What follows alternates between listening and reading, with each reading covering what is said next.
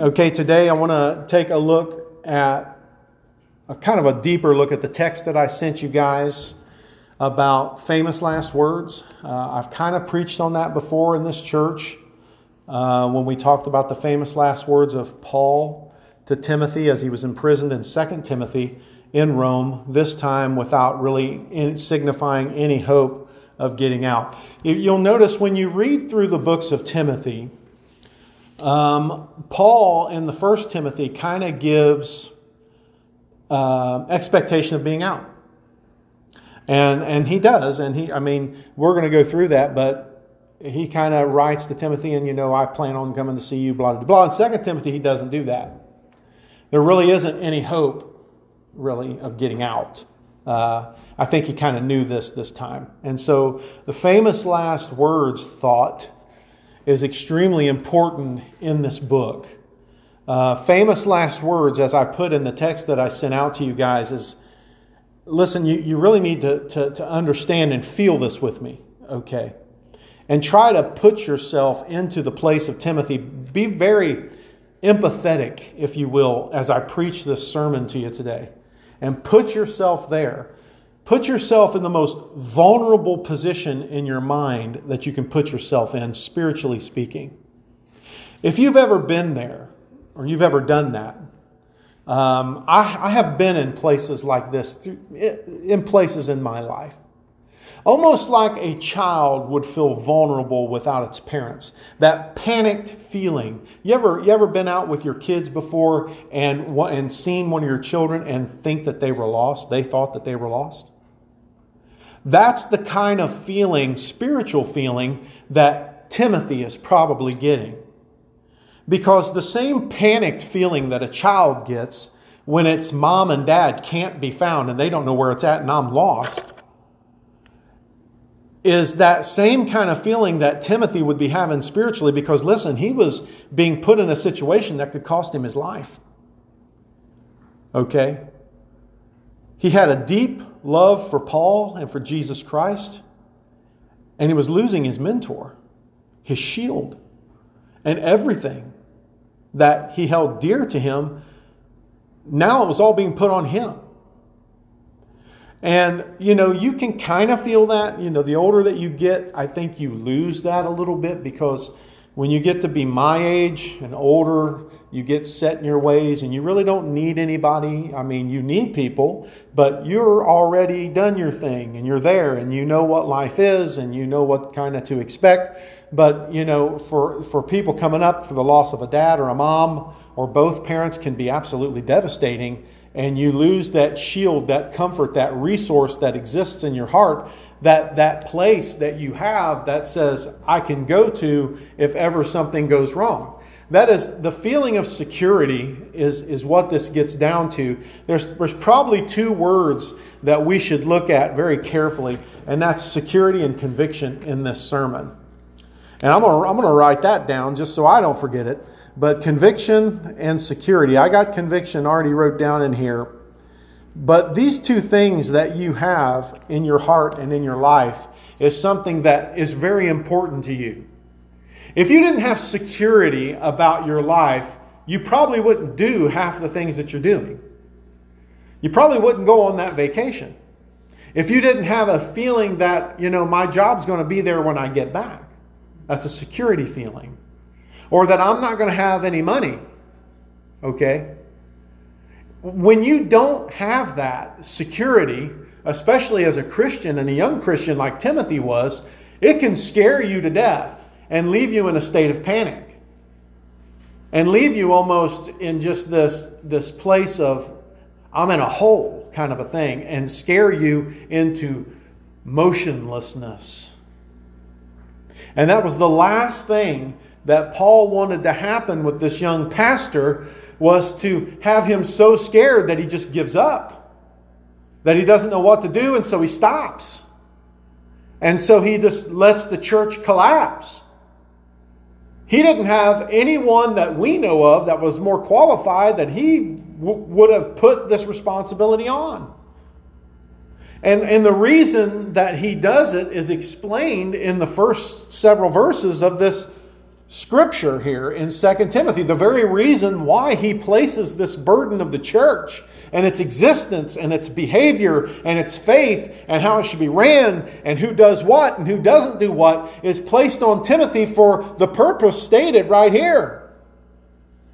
He said, Timothy in chapter uh, 1, verse 3, or I'm sorry, chapter 2, make sure this, chapter 1, verse 3 Timothy, I thank God for you. The God I serve with a clear conscience, that's very important. That's a whole other sermon.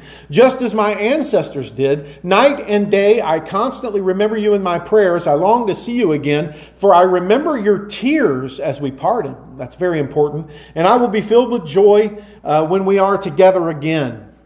Remember, he said, listen to this. I remember your genuine faith for you share the faith that first filled your grandmother Lois and your mother Eunice, and I know that same faith continues strong in you. That's why he placed the burden of the church on Timothy. Now, this long to see you again thing, he longs to see him again, but he doesn't make no promise that he will. The reason and purpose of the placement of the church is Timothy, Timothy's faith. The one thing that will cause you to survive, even placing your life in peril, is your faith. And that's the only thing that will save you. Faith will put you into action when fear is trying to control you. That's why the Bible says the spirit of fear is not of God, but love, power, and a sound mind. Love first, power, and a sound mind. They will rule the day over fear. Fear says you can't do this. Fear says you're going to fail and it's going to be big consequences. Fear says you're losing no matter what you do. Fear says I'm going to take you out and everything with you. Fear controls you, faith compels you. Faith compels you to move forward in the face of fear. Courage is not the absence of fear, but doing the right thing in the presence of fear. And faith causes you to have that. So there's two things conviction and security. Security, you need this. Faith gives you security. If you don't have security in what we call in one of the doctrines called assurance, assurance meaning this when you're assured of something, what is that? I assure you, Tom, that if your car doesn't start today, you will have another one today to replace it. I assure you of that. No matter what time or day it is, that gives you security because you have assurance.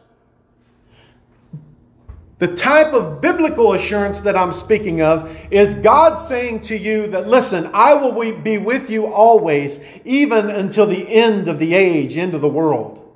That's assurance. The assurance that Jesus gives us when he says, I'm a friend that sticks closer than a brother. That's assurance. Assurance saying, There is no weapon formed against you that shall prosper. That's assurance.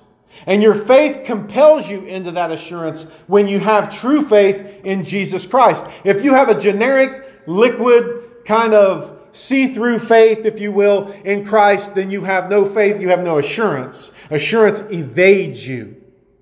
But when you have this kind of biblical faith that Timothy had, Paul knew that his faith would compel him through all the perils that was going to face Timothy. And he gets clubbed to death, by the way, later on. He dies a martyr's death. Timid Timothy. Most all biblical scholars and theologians agree that Timothy was a very timid type of a person. He was non confrontational and he was kind of shied away from that kind of thing. And there are people that's like that, and that's okay. But Paul liked that quality about him because he wasn't overly aggressive. But he let faith, his faith was strong enough to get him through this, and faith is the real substance. It is the substance of things hoped for. It is the evidence of things that are not that is not seen. Faith is the, is the power that moves us and keeps us in the center of God's will when all hell is breaking loose around you. When everything looks terrible and bad and overwhelming, and you feel anxiety and anxiousness, and you feel like you can't get her done, faith moves you through that with the assurance of Christ's presence with you.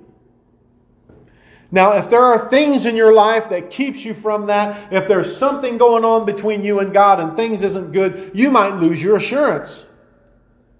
And you need what's called redemption to be redeemed, to be forgiven, for mercy and grace to exist, in which God is abundant in.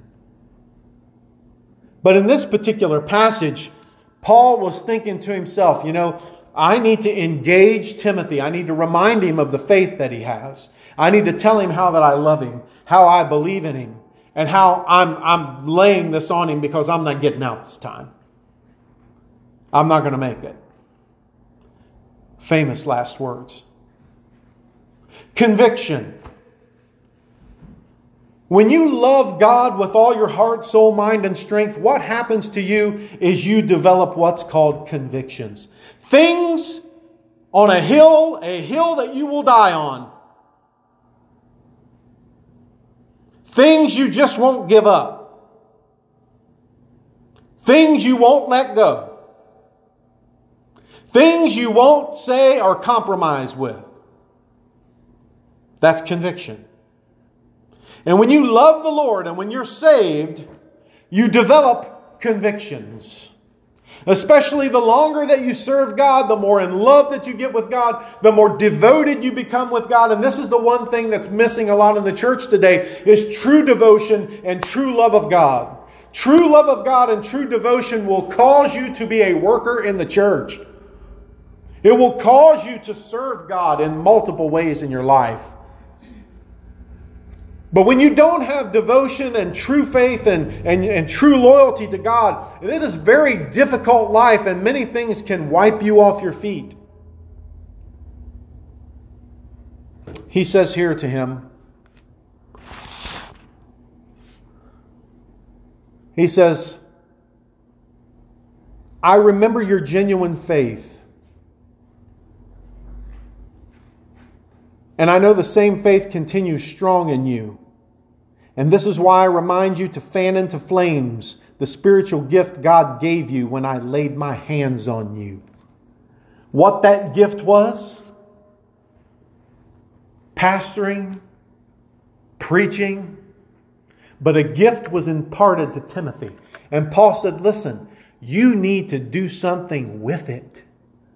Fan it into flames. That means we have a responsibility to use our faith to grow our spiritual gifts. These famous last words.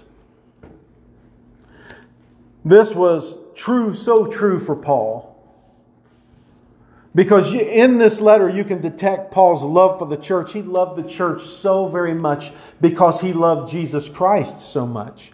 You can't love the Lord with all your heart, soul, mind, and strength and hate the church. Listen, folks, you can't do that.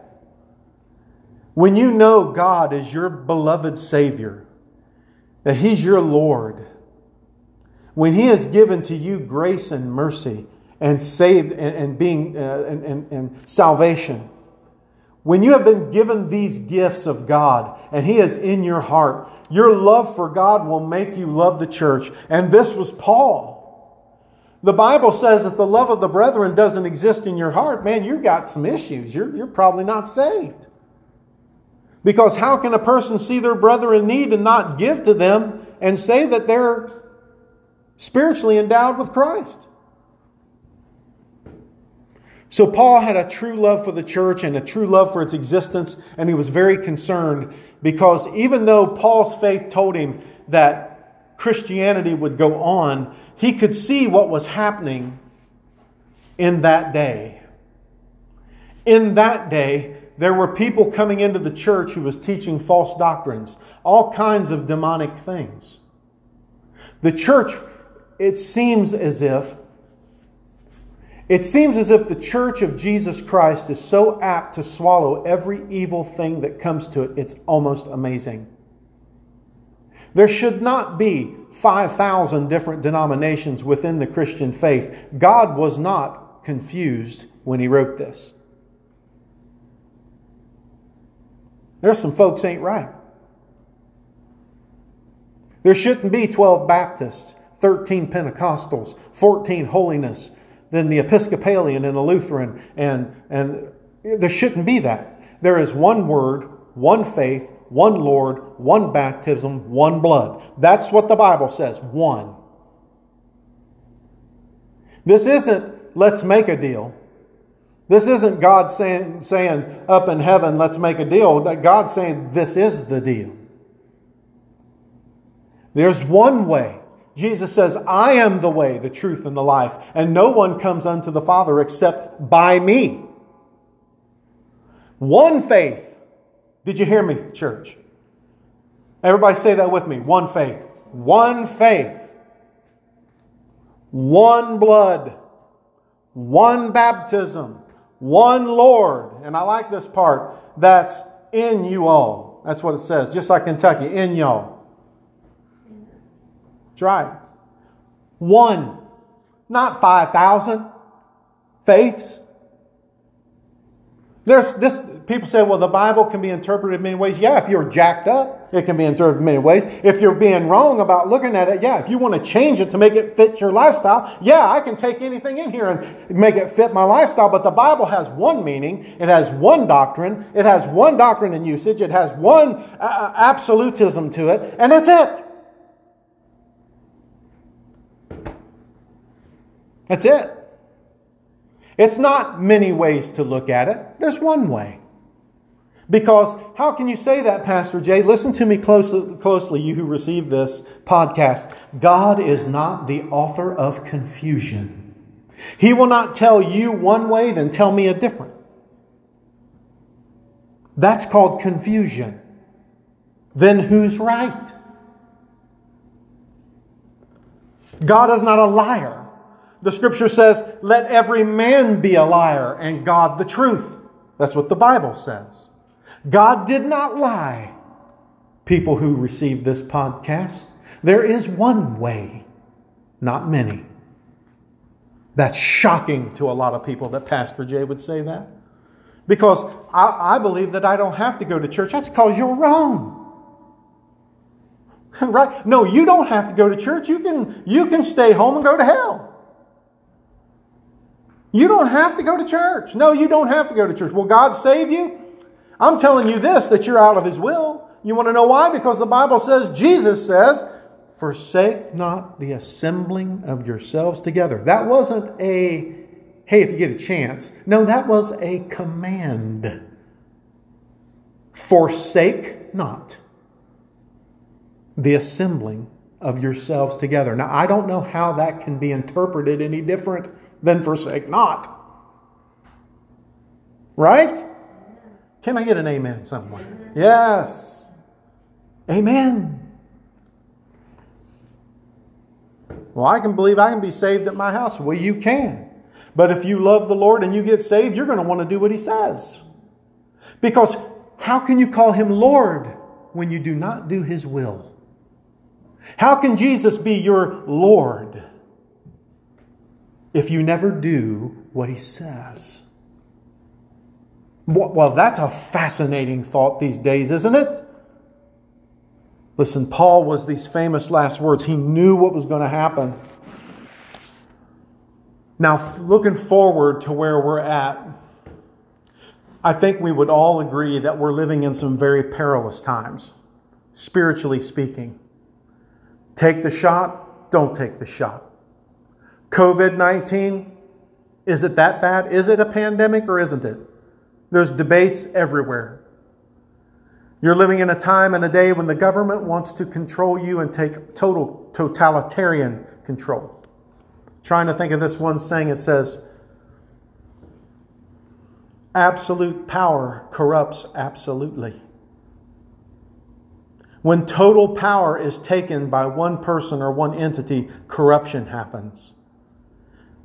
You become a subject and not a citizen.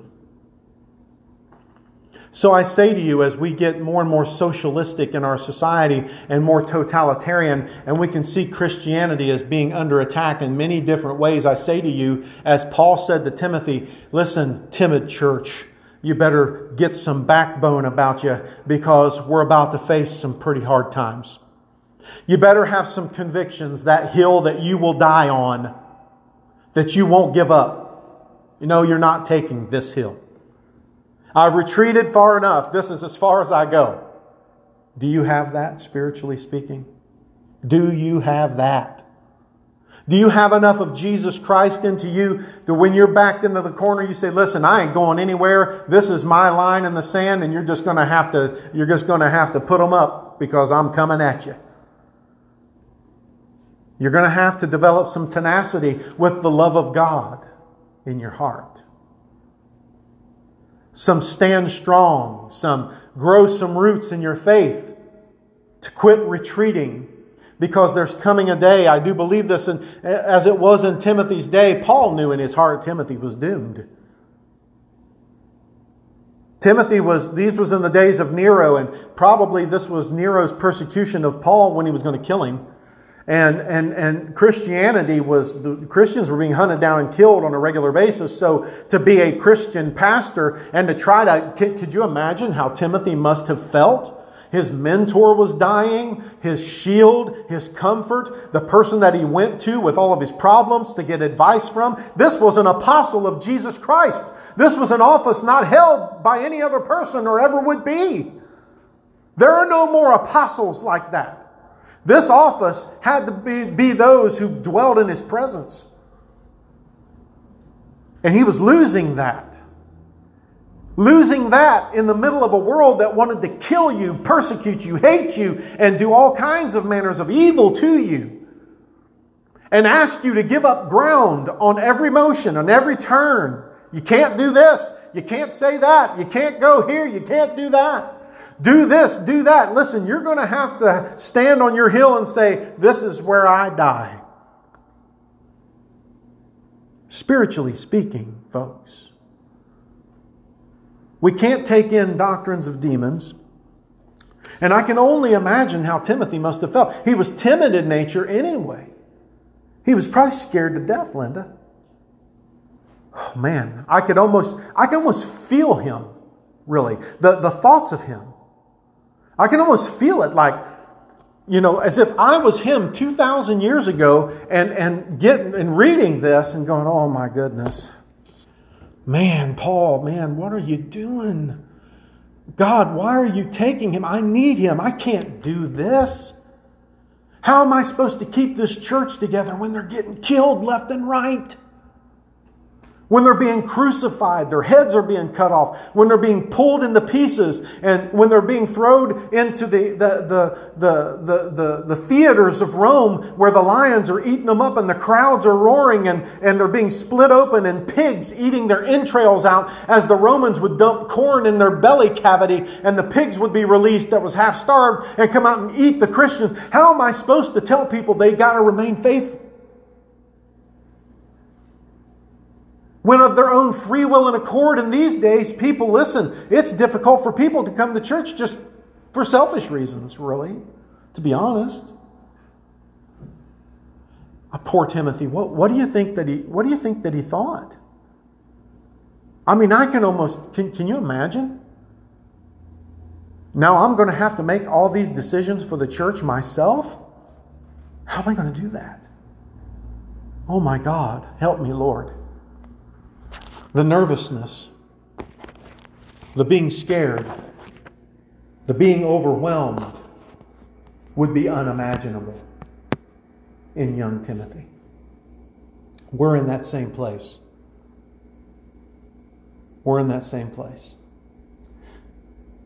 When a church has to write a memo stating for religious purposes people don't have to take the shot if they don't desire, then you're starting to see a strong hand above you forcing things on you that won't end with just a shot. We know this because the Bible tells us so. People say, well, don't take this too far, Pastor Jay. Well, then you haven't read the scripture, my friend.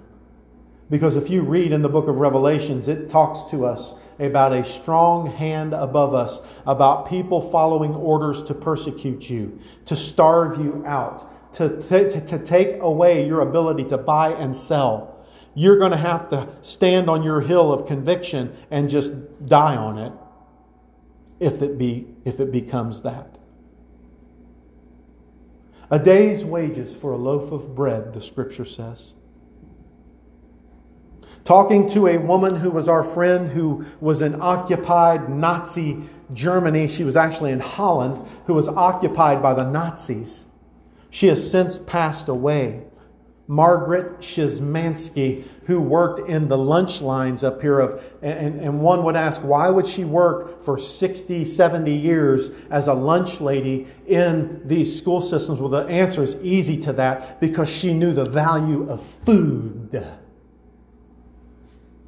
She had to steal bread to live from Nazi wagons as it was coming through her town, only to be, if she got found, to be shot and killed for it. Why do you think she served them children food all them years? Sure wasn't for the money. She stood in that lunch line up there. She served my brother, my oldest brother. She served my next oldest brother. She served me. And then she worked with Tammy. She served Emily. She served Kyle. She worked with Tammy. How many years is that? You know why? Because she lived in an era, she lived in a time of an antichrist, Adolf Hitler, who took this from people and tried to employ the same socialistic society that's being put on you today. Do I think it's possible that this kind of thing can happen today? Absolutely. They can't get people to work. There are companies that's closing down right now because people will not come back to work because they're throwing out the extra dollars to keep them on the federal dole in an effort to close us down. If you don't think this can happen in America, I'm sure every Roman thought that too. Flu shot, no flu shot. You know what? We were just talking this morning at breakfast. Do you know that there's been a flu shot around for 78 years? And listen, we still have the flu with us. so, what's that tell you about COVID 19? There is no vaccine, and there won't be one. We can't stop the common flu. So, listen, we're living in perilous times. Without a doubt, we need to be careful not to get caught up in Satan's worldly affairs and listen to his false doctrines.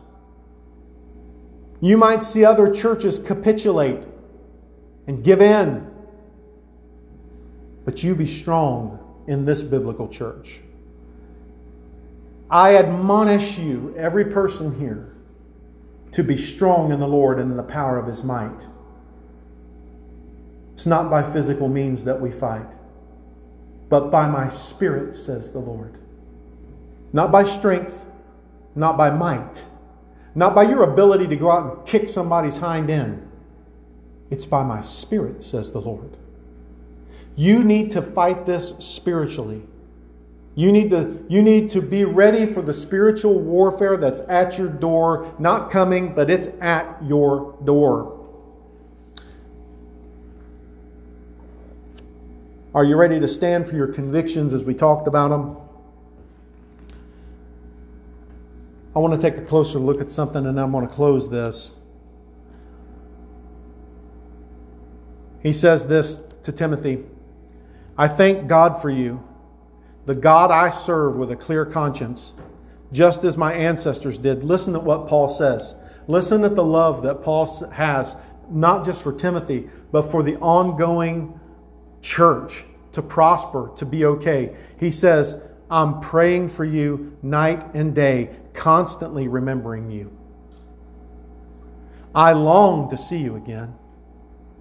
For I remember your tears as we parted.